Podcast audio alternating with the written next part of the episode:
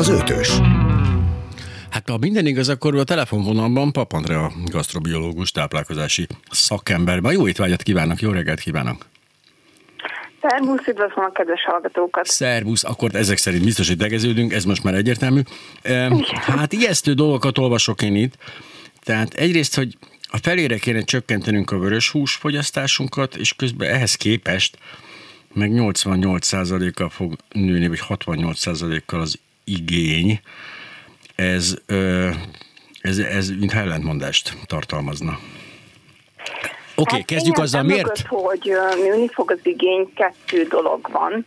Az egyik az az, hogy nőni fog a népesség. Tehát 2030-ra két millió, két milliárd emberre lesz több a Földön, és hát ugye őket is hogyan táplálni kell. A másik dolog pedig az, hogy főleg a fejlődő országokban azok az emberek, akik um, eddig nem nagyon fogyasztottak húst vagy állatérdetű termékeket, és nem feltétlenül azért, mert ők ezt választották, uh-huh. hanem hanem nyilván azért, mert nem tehették meg anyagi okok miatt, ők is egyre többet fognak fogyasztani. Tehát úgymond ebben van egy ilyen pozitív dolog is, hogy végül is, is sikerül a éhezést és a szegénységet is visszaszorítsuk. Pedig mindent megtettünk itt Európában, Amerikában, hogy ez ne történjen meg de ezek a fránya, ázsia és afrikaiak mégiscsak kibújtak valahogy a prés alól.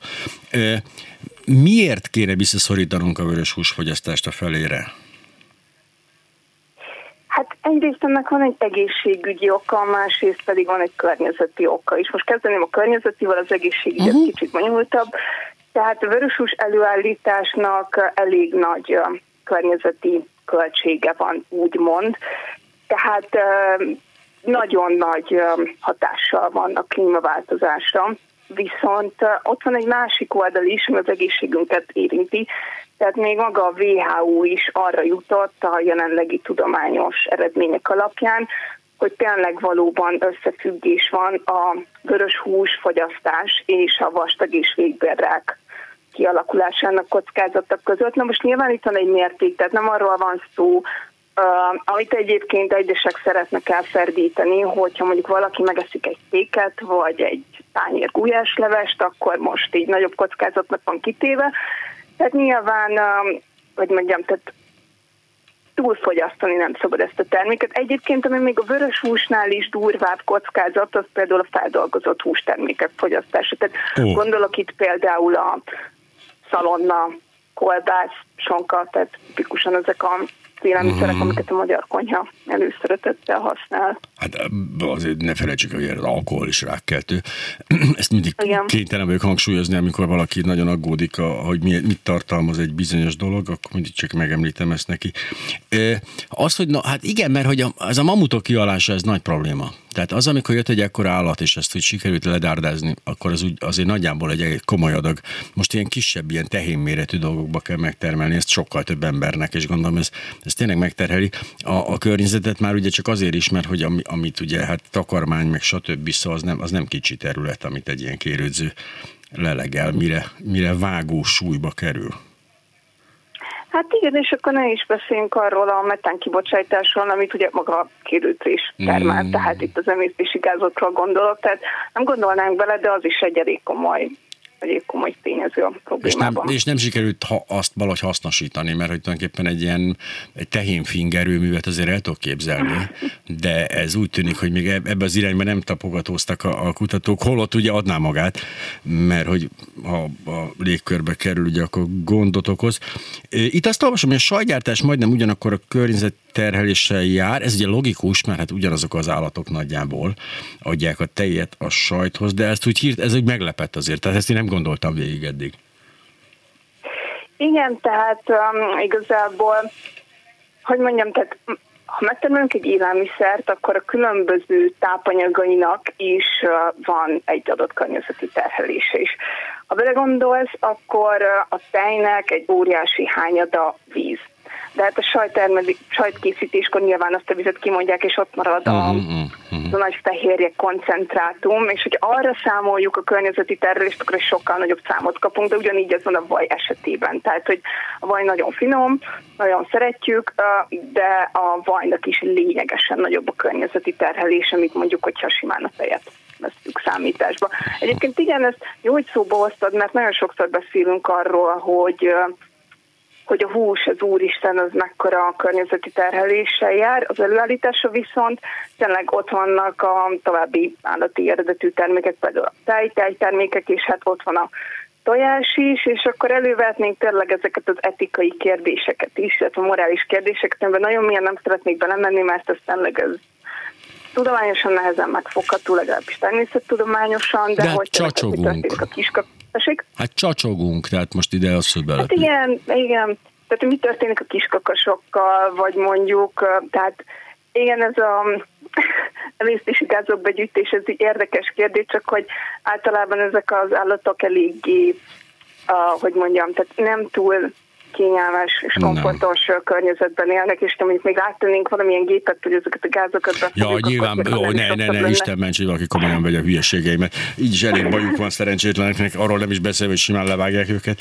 Nyilván nem akarok még egy újabb terhet, de hogy igen, tehát morálisan egyébként egy, ne, egy érdekes dilemma ez a történet. Tehát én például ugye az vagyok, aki rendkívül módon, tehát külön robotot szenteltem a kis szőrös állatoknak, és nagyon szeretem őket, és szeretem a sonkát is.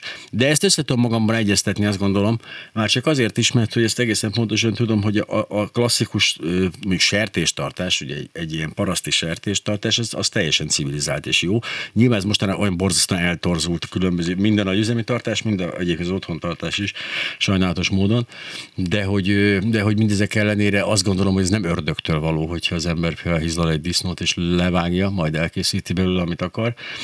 Kétségtelen, hogy ennek vannak ilyen furcsa elhajlásai, de hát ez, ez olyan, mint a feminizmus, tehát hogy hogy, hogy, hogy is mondjam, hogy mindenki csak a hülyeségeket veszi belőle észre, nem a lényeget. Úgyhogy én, én nem, nem vagyok igazán ilyen vegán elköteleződésű, de, de mondjuk mostanában például azt vettem észre magam, hogy két éve nem ettem szárnyast, semmit. Hm. De úgy valahogy nem jött, nem jött az nem. Tehát de, de teljesen én csak így nem, nem, valahogy nem akartam. És nem tudom miért. Egyébként Um, ez az egyetemben mesélik ezt nekem, hogy így azt veszik észre maguktól, hogy kevesebb húst fogyasztanak, vagy egyes hústermékeket uh-huh. előznek. Egyébként tehát én sem vagyok vegán, vegetáriánus se, én minden nevű vagyok, de tényleg úgy vagyok vele, hogy szerintem tehát ezeket a morális etikai dolgokat eldönteni mindenkinek a saját szíve jogó, hogy hogy áll ehhez. Szerintem az, hogy egy állat megeszik egy másik állatot, az elfogadható. Az, hogy milyen körülmények között nőnek fel azok az állatok, az már egy teljesen más kérdés. Uh-huh. De szerintem erről sokkal több értelme van vitatkozni, én azt gondolnám. Igen, az igazság, hogy amikor a, hát azt tudom rólad, hogy te nem Magyarországon élsz, ami, ami kiváló, nagyszerű alapot ad arra, hogy mondjuk az ember egyen szárnyas, de amit itt kapnak, azt például venni lehet szárnyasként, az ilyen párszor belefutottam egy nagyon ijesztő jelenségekbe, hogy ez a finoman enyhén habzó ö, valami jött ki a, a csirkemelből, amikor sülnie kellett volna, és tehát szóval nem. Tehát a harmadszor, negyedszer az ember nem kísérletezik ezzel, úgyhogy azt könnyű szívvel tettem le. Nyulat nem eszek, mert az túl jó pofa állat ahhoz, hogy megegyem csigát, csigát sem, mert az meg ilyen jó fej. Tehát tényleg vannak ilyen megkötéseim, de, de ezek csak ilyen tényleg abszolút ilyen kiszámíthatatlan és ilyen belső, belső hülyeségek, de, de mondom, szerintem én rohadt kevés húst eszem. Most így próbálok belegondolni, és tényleg, szóval tényleg alig eszem húst, nem tudom. De ez ilyen periódikus nálam, tehát aztán van, amikor így, mikor aztán így szeretnék így kitépni a, tehénségéből egy darabot, és úgy nyersen elfogyasztani, de ez, ez, ez mostanában nem jött már egy ideje. Na de, hogy a másik, ami hát egy eléggé meg, meghökkentő állítás, ugye itt ebben a, ebben a kis összefoglalóban, amit kaptam, az ugye például a citrom, illetve a citromsav, az ipariának előállított citromsavnak az ő előtérbe helyezése. Hát mindig, mindig azt mondjuk én, hogy ez nem ugyanaz. Tehát a, a tenyésztett lazac az nem olyan, mint a vad lazac. A citromsav nem olyan, mint a citrom, de még nem is ugyanaz a hatása. Tehát so, nekem is mondjuk, hát hogy is mondjam, inkább logikusnak hangzik az, hogy az, az, a, az a természetes folyamat, ami alatt ott kialakul, az annyi mindennel egészítettek ki, ott nem csak egy natúr citromsav van, hanem mindenféle kísérő jelenség, hogy az egy, egy sokkal komplexebb, sokkal fontosabb hordozója azoknak a szükséges vitaminoknak, mint egy ilyen citromsav. Hát most az annyira szomorú. Mindig a citrompótló jut eszembe róla, mert nagyon öreg vagyok, és az, ilyen, az mindig elkeserít. Hát a citrompócával én is találkoztam no. sokat főleg Goviban. Úgyhogy tehát nem olyan az íze, mint a citromnak, mert nyilván nem citrom. Tehát én egyszer írtam erről egy posztot, de tehát itt hozzá kell tenni azt, hogy nyilván a citromlé az egy abszolút komplex dolog. Tehát abban van C-vitamin, meg még ezer másik dolog, és citromsav is, ami azt a savanykás tízt elsősorban meghatározza. Na most a citromsav, amit iparilag állítanak elő, elsősorban egy gomba segítségével, az maga a molekula ugyanaz a citromsav, mint ami a citromban van. És mostanában nagyon-nagyon népszerű ez a vonulat, hogy minden legyen ilyen ultra természetes, tehát amennyire mm-hmm. csak lehet, ami szerintem az, hogy term- mi az, hogy természetes, az egy eléggé nehezen megfogható valami eleve, és nagyon sok minden miatt, ha belegondolunk, ez a természetesség iránti vágy, ez egyébként pont, hogy a fenntartható léttel összeegyeztetett összeegyeztetetlen, vagy Igen. éppenséggel nehézségeket okoz. És például itt van az, hogy nagyon divatos az, hogyha ráír, nagyon divatosak azok az élelmiszerek, nem csak élelmiszerek, egyébként a tisztítószerek is, az a durva, uh-huh. amiben citromsav helyett valódi citrom van. És mondjuk egyes élelmiszerekben a citrom lé, tehát a tényleg természetes citrom kivonat, az hogy mondjam, tehát nincs ott amúgy sem akkora mennyiségben, hogy a citromban lévő uh-huh. mondjuk C-vitamin a mennyisége az bármilyen érdemi hatást kifejtsen a mi szervezetünkben. Viszont tényleg azt a savanykás tízt citromsavval, tehát iparilag előtt citromsavval is ki lehetne váltani, tehát lehet egy kicsit variálni uh-huh, a recepten, uh-huh. és ezáltal viszont nagyon sokat spórolnánk azon, hogy nem kell rengeteg citromfát felnevelni.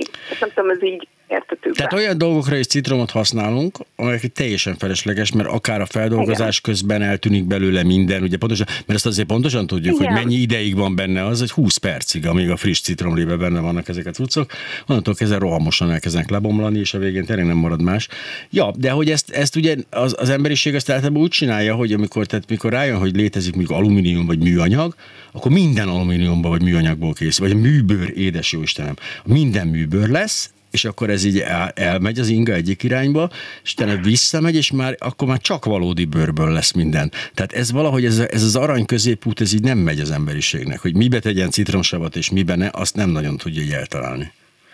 Igen, egyébként ez, a, ez hogy valamire, valamire hirtelen rácuppanunk, hogy fú, akkor itt van a megoldás, és akkor, és akkor arra megyünk, hogy így akkor az most nagyon jó lesz, és csak azokat az információkat veszünk észre, vagy kutatjuk inkább, amelyek, amelyek azt segítik elő, hogy igen, az a, az a megoldás számunkra. Ez a teplakozás területén is megvalósult, mm. tehát hogy nagyon nehéz mostanában olyan kutatásokat találni, amik mondjuk a vegetáriánus, ideértve a vegán étrendnek a negatív hatásait, vagy a kockázatait kutatnák. Uh-huh. Már most így nagyon abban van sok ember, hogy ez a megoldás mindenre, és akkor erre így nagyon-nagyon rámegyünk, de ugyanígy ez yeah. van bizonyos termékek, és neki, hogy említetted a bört, mert például ez is egy érdekes kérdés, hogy, hogy az állat tenyésztésnél általában csak a lehető részekre uh-huh. gondolunk, de ez például ott van a bőr, a csontok, a szőr, tehát olyan részek, amiket nem csak az élelmiszeripar, hanem egyéb ipar is felhasznál. Még mondjuk, hogyha megtermelünk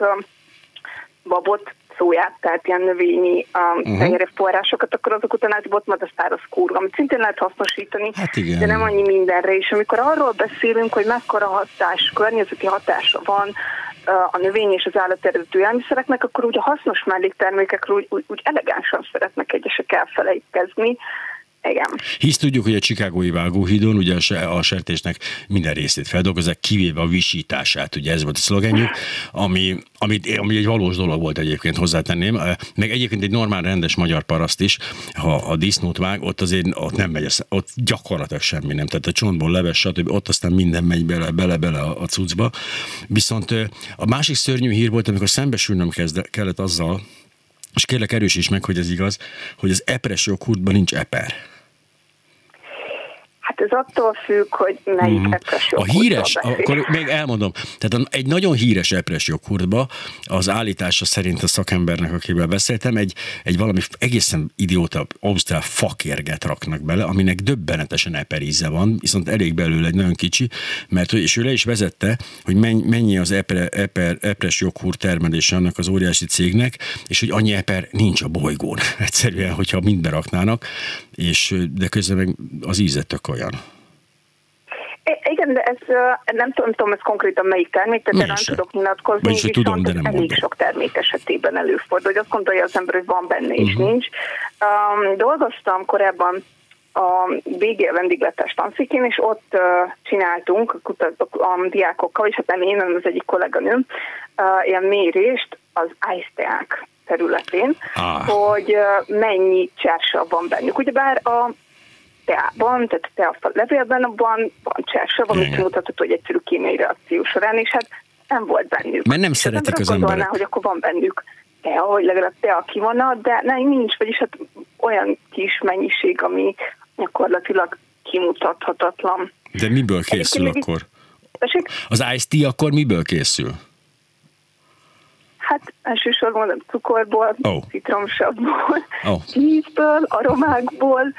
Igen. Tehát ezek tipikusan Aha. olyan dolgok, amikért, amiket nagyon sokat fizetünk, viszont hát hogy mondjam, tehát itt táplálkozási élettani szempontból nem túl értékes dolgok, és hát a pénztárcánknak és az egészségünknek is jobbat tenne, hogy egyszerűen főznénk otthon egy teát. Ha hozzátéve azt, hogy egyébként a, a, a filteres tea, mint azt a teaivók pontosan tudják, az a, így a, a vagon aljáról seprik össze a szemetet, abból készül, mert hogy a leveles teja az igazi teja, tehát itt azért az ellentétek egészen ja. komolyan fokozódnak, és hát, hogy melyik leveles teja, na és akkor ott kezdődik, hogy ott a felső tízezer leveles teja tejája az el se jut hozzánk, mert így átelepül fölöttünk, de a, egyébként meg a tejával kapcsolatban nekem abban nagyon rossz élményem vannak, mert én egyszer álltam így a tejára, hogy így teját iszom, és akkor meg, a, a, hát ez komolyan az nagyon durva volt. Tehát én, én most is olyan kilenc kávét iszom meg naponta, és kiválóan alszom, de akkor nem tudtam. Tehát akkor a teja, a teja az sokkal brutálisabban pörget. Tehát ez egy ilyen nagyon kemény, kemény, kemény élénkítőszer. De hogy egy picit kanyarodjunk már vissza az depresszió kurtra, mert hogy tehát miközben mindenben próbálunk ilyen nagyon-nagyon természetesek lenni, azt, igen, az IST, az depresszió kurt, ezek stb. stb. Tömeg, tehát az ilyen tömegcuccok azok, hát azok megpróbálják az illúzióját kelteni ennek, azt vettem észre. Tehát a, a szóhasználat, a reklámok nyelvezete, a, az egész bemutatása ennek a terméknek mind arra utal, mintha nem mondják ki persze, mert okosak és pontosan tudják, hogy nem szabad kimondani, hogy az esetleg természetes anyagokból készül, de hogy, de hogy az ilyen nagy tömegtermékeknek semmi közük nincs ez, tehát ők már megvalósították ezt az elvárást, hogy citromsavat a citrom helyett, tehát ez jó, ez pozitív irány.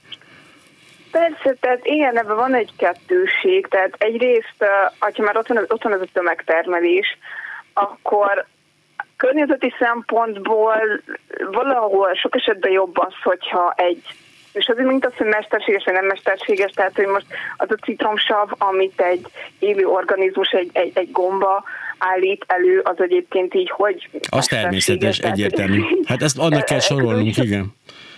Igen, tehát hogy, tehát, hogy olyan szempontból jó, viszont nyilván az lenne a lehető legideálisabb, hogy így a tömegtermelést minél inkább visszaszorítsuk, és akkor kis kézműves. Valód, tehát valódi hogy mondjam, tehát tényleg eredeti alapanyagokból készült élelmiszerek lennének. Még jobb, hogy ezt mi csináljuk meg magunknak, mert akkor tudjuk, hogy mi van hmm. benne, de, de hát, és itt nem is a fogyasztás, tehát nem is úgymond az az elsődleges, az az érdekes, hogy most így mit, mennyit eszünk meg az uh-huh. egyes termékekben, hanem azt iszonyat sokat pazarlunk. Tehát, hogy a tömegtermelésre valahol azért is van szükség, mert, mert egyszerűen óriási hányadát kidobjuk az élelmiszernek. Tehát ez a szomorú, és hogy mi lenne akkor, hogyha mondjuk azt a részét a termelésnek ki tudnánk iktatni, ami amúgy is a kukába megy, és az maradna, hát amit vagy, valójában elfogyasztunk. Vagy eljutatnánk oda, ahol kell, ugye az, az nagyjából kiszámolták már, hogy olyan, tehát hogyha az, az a, ugye attól egy civilizáció fejlettsége gyakorlatilag az a méret, hogy hány százaléka kerül a kajának a kukába. És a, a, ez, ez, ez, ez, ez a legijesztőbb pillanatokban 50 fölött van, de mondjuk mi is már a fejlett országok országok ilyen 30 fölé tornáztuk magunkat. Most ebből azért naponta kétszer meg lehetne etetni az egész világ azt a részét, ahol viszont ez gondot okoz. Tehát inkább itt egy ilyen elosztási, elosztási problémát látok, amiről persze az itt eszembe, hogy azért kétféleképpen lehet védeni a természetet, vagy így, hogy megpróbálunk átállni ezekre a, ezekre a egyébként nem pótszerekre, hanem ezek a kiváló helyettesítőszerekre, vagy pedig elkezdjük csökkenteni az emberiség létszámát, ami most úgy tűnik, hogy inkább ez az dolog indult be ezzel a COVID-19-el, mert hogy az pont olyan célra vezető lenne, tehát hogyha nem 20 nem két milliárddal többen lennénk, hanem két milliárddal kevesebben 2030-ra, akkor azért egy, elég sok gond megoldódna. Hát, Nehéz erre válaszolni. Nem tudok nyilatkozni. Nehéz erre válaszolni. Igen. Ki dönti el? Biztos, hogy, az biztos, hogy um, valószínű tudnánk élelmezni ezt az ember mennyiséget, ami most van a Földön, hogyha az elosztás uh-huh. sokkal igazságosabb lenne, és tényleg a, a pazarlást visszaszorítanánk, és még ennél több embert is nem tudom. Hát az a, Tehát, az a helyzet, hogy, hogy én kóstoltam. leszünk el, az mhm. nem, nem, ez nem azért nem, nem ennyi, ilyen nagy eredményt nem várok ettől a járványtól. De hogy, de hogy ez teljesen biztos, hogy én kóstoltam például ezt a, ez ugye most már csinálnak ilyen hamburger pogácsát, hús nélkülit. E, Igen. És ez most már, tehát most 2020-ra, mert ez tavaly volt, tehát 2020-ra igenis elérte azt a szintet, hogy nem tudom megkülönböztetni. Tehát megvan az ízvilág, megvan az anyag, megvan a halmazá, az egész teljesen oké. Okay. Tehát ezt például sikerült, és azt gondolom, hogy ha rákényszerül az emberiség, akkor úgy fogjuk csinálni a kőolajból a bélszint, hogy az öröm lesz nézni. Tehát nem hiszem, hogy ez, ez problémát jelentene. Szerintem ez ilyen lustaság egyszerűen. Meg az ember nem akarja kinyírni a saját ország a mezőgazdaságát, meg stb. stb. De a technológia már készen áll arra, mert mondom, ezt megkóstoltam, és hát ez, ez egészen zseniális volt. Bocsásson meg, csak időközben a nagymutatói ránk ránk zuhant. Papa Andrea, a gasztrobiológus pszichológussal, táplálkozási szakemberrel beszélgetünk arról, hogy hát fenntarthatóság és evés. Tehát ez a kettő dolog, ami most minket érdekel. Jön egy hírblokk, aztán egy kis cini muzsika, és aztán jövünk vissza. Nem én sehova, én is mindjárt jövök. Öt világkép, öt kérdezési stílus, öt személyiség, öt ismerős. Az ötös mai beszélgető társa Parakovács Imre. Jön a tigris, jön a tigris, nála erősebb nincs is. Pap Andrea Gastro, biológus, táplálkozási szakértő a, a vendégem, és hogy a másik a dolog, ami szöget ütött a fejemben, miközben ezt olvastam, a túlhalászat ö, ellensúlyozása tenyésztéssel, ugye, hogy a, hát nyilván túlhalászat egy gond, tehát egy elég nagy probléma, viszont láttam a pangáziuszok tenyésztéséről szóló dokumentumfilmet, hogy hogy mit csinálnak ott Ázsiában, és hogy mennyi antibiotikumot esznek ezek a halak, hogy kibírják azt a brutális zsúfoltságot, amiben élnek. És hát mindjárt nem lesz olyan egészséges a halhús, hogyha ezt így, ezt így bekalkuláljuk, hogy, hogy tehát tényleg ez egy ijesztően sok tényezős, sok tényezős dolog. Nagyon sok tényezős, meg tényleg, tehát amit a állattenyésztésben, amilyen gyógyszereket, vagy um, mondjam, különböző uh-huh. repülés készítményeket engedélyeznek állattenyésztésben, az teljesen eltérő országok, vagy egyes kontinensek között is.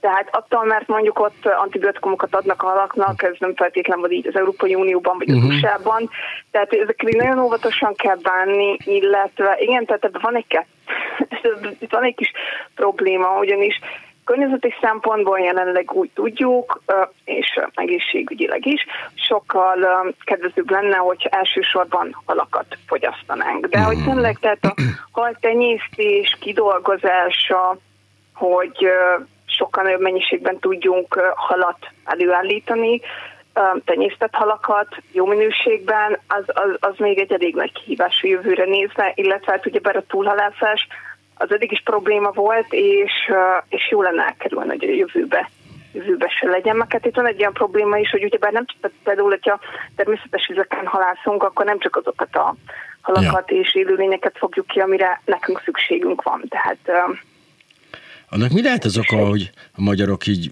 nem, nem esznek halat? Tehát gyakorlatilag tényleg borzasztó keveset. Hogy ez hogy, hogy alakult így? Vagy nem tudom, ez mindig így volt vajon? Nem hiszem. Én erről a személyes véleményemet mm, tudom ja, ja. elmondani csak. Én, én azt tapasztaltam, és ezt hallom másoktól is, nagyon sokszor mocsár íze van a halaknak. Tehát nyilván, hogyha nem úgy tenyésztik őket, vagy olyan helyekről fogják őket, akkor lehet, hogy ilyen mocsár én ezt ezt szoktam általában hallani. De magyar, a magyar nemzeti hal az a hek, amit ugye mindannyian tudunk, hogy egy, egy, egy óceánban él, és hogy semmi köze nincs Magyarországhoz, mégis itt Magyarországon a hek az a, az a nemzeti hal, ami mindenhol kapható, de azt is kirántjuk, tehát nem viccelünk. Tehát a magyar ember kap valamit, az, az vagy kirántja, vagy megsavanyítja, vagy pálinkát főz belőle, ugye ez a harmadik lehetőség. De hogy ez a, ez a, ez a minden rántása, az a sajtnak és, a, és, a, és mindennek a kirántása, ez is egy ilyen eléggé ijesztő, ijesztő trend. Táplál táplálkozás tudományi szempontból is gondolom az, mert még így a könnyű ételeket is nehézé tudjuk tenni.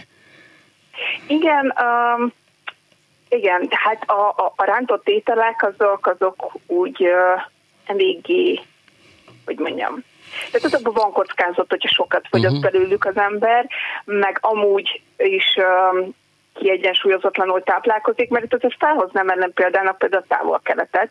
Uh-huh. Uh, mondjuk vegyük itt Japánt, Szingapúrtól szintén Kínát, tehát hogy uh, ahol eléggé népszerűek szintén a, a bőolajban sült ételek, viszont ott úgymond olyan szempontból okosabban, trükkösebben csinálják, hogy kisebbek a mennyiségek, és, és sokkal több halat esznek mellé, bár tudjátok, hogy nem rántott mm. halat, hanem igen, igen. ilyesmit, zöldséget, stb. Tehát nem azt jelenti, hogy ezeket itt teljesen ignorálnunk kell.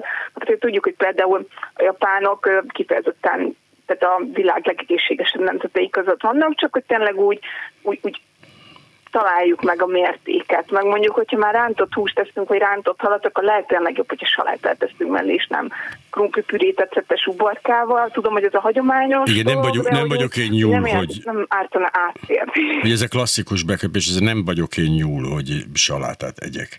Tehát igen, férfi ember igen, nem izé. Igen, tehát az a probléma szerintem, hogy ezt a ilyen fenntartató táplálkozás felé tendálást, az főleg ez nehezíti, hogy hogy uh, akik most élünk emberek a Földön, így, így kialakult egy ízlésünk, és akkor úgy nem nagyon tudjuk elképzelni azt, hogy hát az mások mondjuk, vagy tudom én, hogy ennének salátát, vagy mondjuk uh, már pedig vegán uh, fogásként egy tartott káposztát, vagy egy uh, toros káposztát sokkal bonyolultabb megcsinálni, hogy jó legyen, mint, mint hagyományosan, és akkor, és akkor biztos nem ennének az emberek mást mondjuk, humuszt pitával, meg zöldségekkel, és akkor, akkor az nem megvalósítható, hogy mondjuk a vegánfogások is egészségesek legyenek, vagy hogy vegánként is egészséges sem lehessen élni, mert én nem tudom elképzelni. Tehát szerintem ez egy ilyen általános probléma. De hát, hogy az emberek mit fognak enni száz év múlva, amúgy elnézést, itt kiavítanám magamat, mint itt az első blogban rosszul fogalmaztam, hogy a plusz két milliárd ember az nem 2030-ra fog bejönni, hanem 30 év múlvára, tehát ja, 2050-ben, csak hogy mondom, kiavítom magam, hogy a hallgatók itt a szívükhöz kapjanak, hogy ilyen nem, hát sutyiban, és sokasodunk, mert nem, tehát azért egy kicsit Mindenki van addig.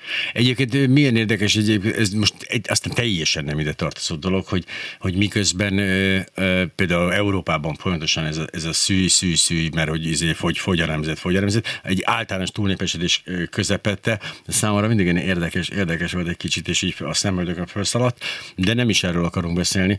Ami, ami, a, hogy alakul ki egy, egy nemzetnél ez, ez, ez egyébként ez a, ez, a, ez a folyamat, ez a táplálkozási folyamat, hisz látjuk, hogy ez folyamatosan változott. Hát ugye az Amerika, Amerika felfedezése után egy csomó dolog bekerült a magyarok étrendjébe, tehát hogy azért van, van egy folyamatos változás, de aztán mégiscsak elment ebbe a, ebbe a brutális, brutális ilyen zsír, nagy kanál disznó zsír felé. Hogy, hogy más országokban, mondjuk el tudom kezdeni persze, hogy ugye a, mondjuk egy óceánparton azért az jobban, jobban hozza magát, de azért nem mindenhol ezen múlik. Tehát például az olaszoknál például nem ezen múlik. Igen, ez nagyon érdekes, hogy hogy alakul ki egy nemzetnek az aktuális gasztronómiája. Én azt gondolom, hogy például Magyarország esetében beszélünk, akkor itt a mezőgazdasági munkához, amit amire elsősorban, hogy mondjam, tehát alapozott tehát az ország korábban, mm. um, tehát ahhoz iszonyatosan nagy energia, energiamennyiség kell, és, és az sem mindegy, hogy, hogy mekkora kis ételpakkokat kell kivinni a szándóra, ja, ja. és mondjuk, hogyha kivisz az ember egy nagy karészalonnát, meg pár szelet kenyeret, akkor az úgy helytakarékos is, és úgy el van bele, hogyha 8 órát És hát azért nem is, lássuk be azért, igen, aki kaszáláshoz azért nem árt. Tehát, hogy az ott, az ott el is tűnik ott az a kalória mennyiség. Tehát azt hiszem, hogy egy, az nem okoz problémát. Igen, igen, tehát amikor így látjuk ezeket a szép Instagram képeket, ilyen kinoás, csicseri borsós, mm. drukkolás salátákról, tehát az úgy, tehát én saját tapasztalatban is el tudom mondani, hogy teljesen más az, amikor az ember ül egy számítógép előtt, meg mert akkor tényleg úgymond egy kis könnyű ételre vágyunk, vágyunk, meg tudom milyen volt az, amikor konyhán dolgoztam szakácsként, és akkor nem mondjam hány órát egy nap lehúztam, és hogy akkor így miket ettem, mire volt szükségem, és tényleg tehát, hogy itt iszonyatos nagy eltérések vannak um, emberek közt, hogy kinek kinek mit Bejöttek ugye bejöttek ezek a teljes, ilyen, tehát én érdi vudúnak hívom ezt a vonalat, tehát a paleolit diétától kezdve a vércsoport diétán át a mindenig. De közben meg az is igaz nyilván, hogy nem csak a, a végzett munka szerint kell másképp táplálkozni, valószínűleg alkatilag is más, más jobb egy, egyiknek, mint a másiknak. Ezt, ezt hogy lehet a legjobban, tehát ez, egy, ez érdemes felkeresni egy gastroenterológust? Vagy, vagy hogy, tudja, hogy tudom én azt meg, hogy nekem igazából mit, kellene sokat ennem, meg mit nem egyáltalán. Mert így nem mindig szól meg a véscsengő magától. Hát érdemes felkeresni, hogy tényleg valaki utána szeretne járni táplálkozástudományi szakembert vagy dietetikust, de, de nyilván az, a leg, tehát az ember saját magának érezheti, hogy, hogy mi, ez, mi jó neki és mi nem, de nyilván azért, tehát, hogy mondjam, elég nehéz saját magunkat monitorozni objektíven. De mindenféleképpen érdemes felkeresni táplálkozási szakembert, hogyha ha uh-huh. valakit érdekel ez a téma mélyebben, illetve ugyebár évente érdemes eljárni szűrővizsgálatokra, amiben benne van egy általános vérkép is, ahol elég sok mindent megtudhatunk arról, hogy éppenséggel milyen egészségügyi állapotnak örvendünk, és akkor azért úgy ki tudnak derülni dolgok, pláne, hogyha még kérünk mellé plusz néhány vizsgálatot, uh-huh. nézzük meg a vasunkat. De ezek ilyenek, alapvetően tehát... tényleg hülyeségek, ugye? Mert ugye én nem szakemberként érzem azt, hogy ezek a, ezek a trendek, ezek a nagyon furcsa különböző diéták, ezek azért alapvetően hülyeségeket tartalmaznak és mondanak. Igen, de um, volt egy idő, amikor az volt a problémánk, hogy legyen mit tenni. Aztán, uh-huh. amikor már volt mit tenni, akkor az lett a problémánk, hogy de az finom legyen és laktató. És akkor most már van bőven kaja, legalábbis a világnak mondjuk ezen a részén, ahol mi élünk, van bőven kaja, lehet válogatni, hogy nekem mi ízlik, mi nem ízlik, és most már kialakulhatott az, hogy akkor arról is mehet egy diskurzus, hogy mi az egészséges, mi nem, és igazából tehát ez már egy ilyen státuszszimbólumá is kinőtte magát, hogy ki mit engedhet meg magának, hogy mennyire egészségesen, tisztán étkezik. Um, aztán ott van nyilván a piac is, tehát őrületesen nagy marketing értéke van annak, hogyha valaki el tudja mondani, hogy az ő terméke már pedig egészséges, mert pont olyan zsírsavakat tartalmaz olyan arányban, amik nagyon-nagyon. Uh, neked tényleg tehát valahol ott van ebben az egészben a tudomány is, mert a táplálkozás tudomány az egy eléggé olyan terület, amelyről tényleg nagyon nehéz konkrétumokat kijelenteni. Egyébként a bőrgyógyászat még ilyen. Egy bocsáss meg egy másodperc, csak van egy hallgató közben vonalba. Haló, haló? Igen, haló. Figyelek. Haló, Szalai László vagyok. Napot kívánok. Üdvözlöm. Uh, amikor a technika tanítás, tantár átment ilyen élet, nem is tudom a nevét hányszor, uh-huh. már nyugdíjban vagyok, rengeteget foglalkoztunk ilyen élelmiszerekkel, meg egészséges életmóddal, órán is, és aztán voltam osztályfőnök, ez a másik téma, vannak visszajelzéseim, akik tovább tanultak élelmiszeriparban, uh-huh. hogy miket, miket mondtak, hogy csak így fölvetném ezt a dolgot, hogy az hmm. egyik gyermekem, igen? Igen, hogy miket? Figyelek, erősen koncentrálok. Az egyik gyermekem visszajelzett, hogy, hogy ott hagyta a pék szakmát, mert olyan dolgokat kellett betenni az élelmiszerekbe, hogy nem volt hajlandó. Tehát egyszerűen más szakmát választott később, mert nem hmm. volt hajlandó megcsinálni, ez az egyik. Ez szomorú. Ő, hmm. Igen, és ő, ő mondta, hogy hogy ott, ott tulajdonképpen azt tanulták meg, hogy bármiből bármit előállítanak, tehát ő mondta ezt a példát, hogy cipőt abból lehet májkrémet csinálni, tehát ez egy érdekesség. Uh-huh. A másik a, a cukorral kapcsolatban, hogy ezzel is foglalkoztunk sokat. Van egy amerikai tudós, én nem tudom most a nevét, mert már rég volt, uh-huh. aki itt kimondottan méregnek tartja a cukrot, és hogy igaz-e az a, az állítása, hogy tulajdonképpen a, a, volt ez a zsír hisztéria, ugye, hogy a koleszterin, aztán akkor elkezdték a cukrot tenni zsír helyett, mert az olcsóbb, szóval, hogy ezek, ezek tényleg igazak, ezek a borzasztó rémidek, ezek nem ilyen összeesküvés elméletek? Igazából? Jó, akkor én hátradőlök, ebben nem szólok most bele, akkor Papa Andrát várjuk, hogy mit szól ez? Jó, hát köszönöm a hallgatók kérdéseit. Először kezdeném a, a cukor-zsír dologgal. Hát, um, valóban vannak ilyen összesküvés elméletek ezek mögött a rendek mögött, és hát ugye voltak a zsírok terítéken, mint az ördögtől való tápanyagok, most a cukrok vannak. Egyszerűen tényleg a fehérjéktől kezdve, ha most a makrotápanyagokról beszélünk, a fehérjéktől kezdve a cukrokon, zsírokon át, mindegyiket tudjuk olyan mértékben fogyasztani, és a cukrokon, szénhidrátokon, de a cukor az egy szénhidrát, egy úgymond egyszerű szénhidrát, amely, amely káros az egészségünkre. És most uh, miután a zsírokat már letudtuk, most jelenleg azt az időszakot éljük, hogy abszolút a szénhidrátokra, azon belül is a cukorra fókuszálunk. Tehát a szénhidrátok azok a testünknek az elsődleges üzemanyagai. És amit megeszünk szénhidrátot, azt egészen uh, cukrokká, konkrétan egy, uh, egy molekulájú cukorra, glükózzá alakítja, bontja le a szervezetünk, amely uh, energiát szolgáltat a testünknek. Tehát ez az agyunk uh, kizárólag uh, szénhidrátokból, azon belül is glukózból tud energiához jutni. Hogyha nincsenek szénhidrátok a ételünk, a táplálékunkban, akkor van egy alternatív mód, hogy zsírokból keton testeket állítunk elő, de ez nem, nem ez az ilyen alap természetes, vagy ilyen fiziológiás uh-huh. állapotunk.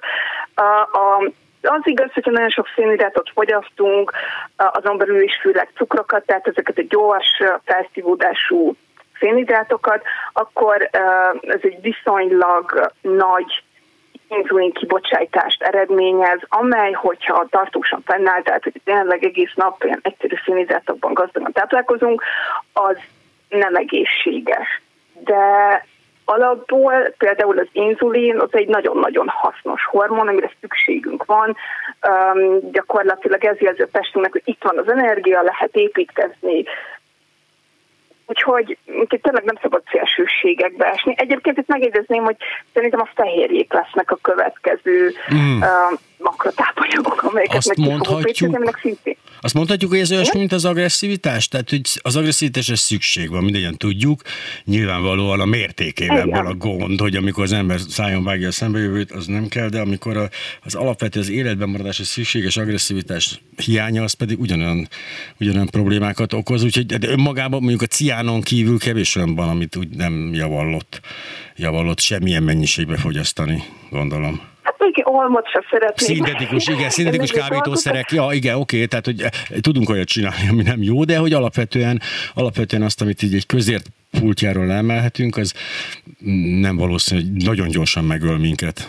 De bármelyik megölhet egyébként, hogy ez, ez ugye a só probléma. Tehát önök tudják, hogy fél kilós só az milyen gyilkos tud lenni. Hát szóval egy fél kilósot megeszik valaki, és ott vége a történetnek. Tehát ez egy borzasztó méreg.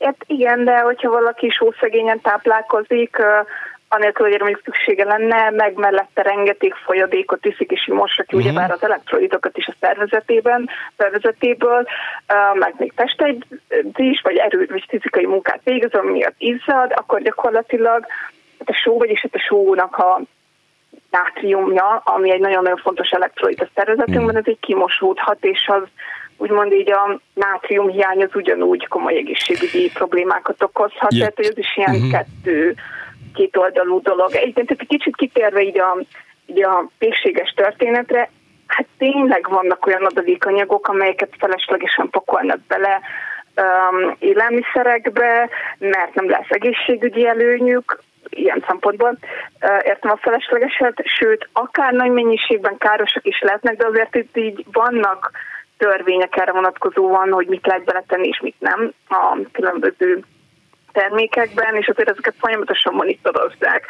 Um, és, és tényleg az, hogy nagyon sokszor nem, tehát az emberek pláne, hogyha valaki laikus, nem tudja, hogy az a dolog amúgy uh, lehet, hogy ijesztően hangzik, de nem egészségtelen, vagy mm. mondjuk az egy teljesen úgymond természetes, vagy legalábbis a természetben is megtalálható vegyületnek a, csúnya kémiai vagy a, neve, vagy, vagy a rohasztott, a rohasztott cápahús Izlandon, ami valószínűleg nem egyáltalán nem egészségtelen, csak hát azért legyen férfi az, aki megeszi. Jött egy kérdés, de ezt meg tudom válaszolni én is, miért drágább a, a GMO-mentes ö, takarmányon tartott csirkehús, mint a GMO-son? Azért, mert a GMO-s takarmány olcsóbb. Ez mondjuk logikus volt. Jött egy kiegészítés, az üvegház hatáshoz 14,3%-ban járul hozzá a mezőgazdaság, ezen belül az állattartás durván 5%, az erdő felégetések 30%. Rendkívüli általánosság vörös hús, hová soroljuk a sertést karaj, például a fehér hús, mozgató izmok, a vörös hús, ahogy a baromfi esetében is, ezeket másképpen osztályozzák ma már. A túlzott húsfogyasztás általánosan káros, írja egy kedves hallgatunk, aki hát úgy tűnik, hogy mint ez a szakterülete lenne, ez csak ilyen kiegészítés, csak így bedobtam, és, és közben kettő percünk maradt, figyelek. Jó, hát uh, nyilván tehát gyakorlatilag bármit, hogyha túlzásban visszük a fogyasztását, tehát szinte bármi, amit túlzásban túlzott, mértékben fogyasztunk, az káros lehet. A vörös hús kategorizálásának tényleg nagyon sokféle módja van. Amit én most gondoltam, és amit az ilyen fenntartató táplálkozásnál mhm. néznek, abban az esetben a sertéshús az úgy egy az egyben vörös húsnak számít, a szárnyasok az pedig a mhm. nem vörös húsok közé. Minden esetre jó hírem van, mert hogy júniusban jelenik meg a Hús szerepe a humán táplálkozásban című könyv, egy 750 oldalas magyar nyelvű könyv, ami csomó kérdésre választad, ezt írja kedves hallgatunk, egyben a könyv szerkesztője. Én nagyon szépen köszönöm Pap Andrának, tudnánk még egy órát beszélgetni, de most sajnos ennyi jutott. nagyon szépen köszönöm, hogy itt voltál. Köszönöm, és szia, szia, Köszönöm szépen. Minden jót.